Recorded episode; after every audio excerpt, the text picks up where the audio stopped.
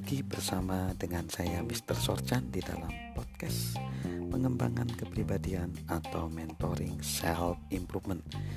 Kita pada saat ini masih membahas pola pikir berkelimpahan. Apa bedanya dengan pola pikir berkekurangan? Pola pikir berkekurangan cenderung membatasi dan itu menjauhkan mereka dari peluang-peluang baru. Lalu pola pikir berkekurangan mempunyai mental mudah karena dengan berkata tidak, mereka tidak perlu bertindak. Lalu pola pikir berkekurangan merasa nyaman. Mereka merasa familiar.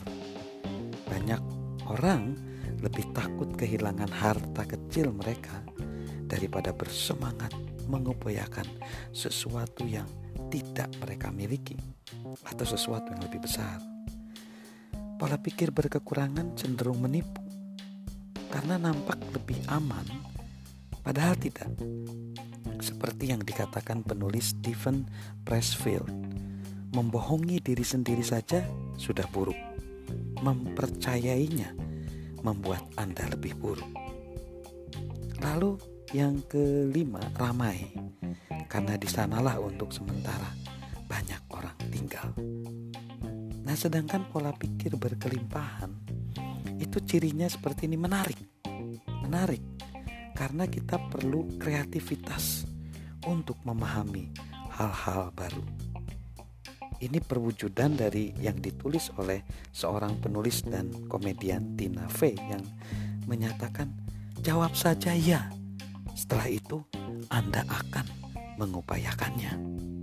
Ini menarik karena kreativitas kita menemukan hal yang baru lalu mengembangkan. Karena pola pikir berkelimpahan ini memunculkan lebih banyak kelimpahan. Semakin banyak kelimpahan yang Anda alami, semakin besar potensi Anda untuk mengembangkan kapasitas. Ini menarik ya. Mengembangkan lalu menantang.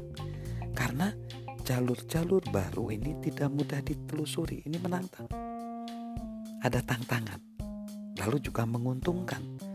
Karena ketika kita menjawab "iya" kepada pola pikir berkelimpahan, kita biasanya menemukan jawaban-jawaban "iya" lainnya. Nah, jadi ada dua pola pikir. Pola pikir berkekurangan itu membatasi, mudah, nyaman, menipu diri sendiri dan ramai. Sedangkan pola pikir berkelimpahan itu menarik, mengembangkan, menantang, menguntungkan. Ya walaupun memang tidak selalu pola pikir itu yang pola pikir berkelimpahan lancar-lancar ya dalam kehidupan tidak. Tetapi potensi peluang pilihan lebih banyak dan kita bisa meningkatkan kualitas hidup kita kalau kita punya pola pikir yang berkelimpahan. Salam sukses luar biasa dari saya, Mr. Sorchan.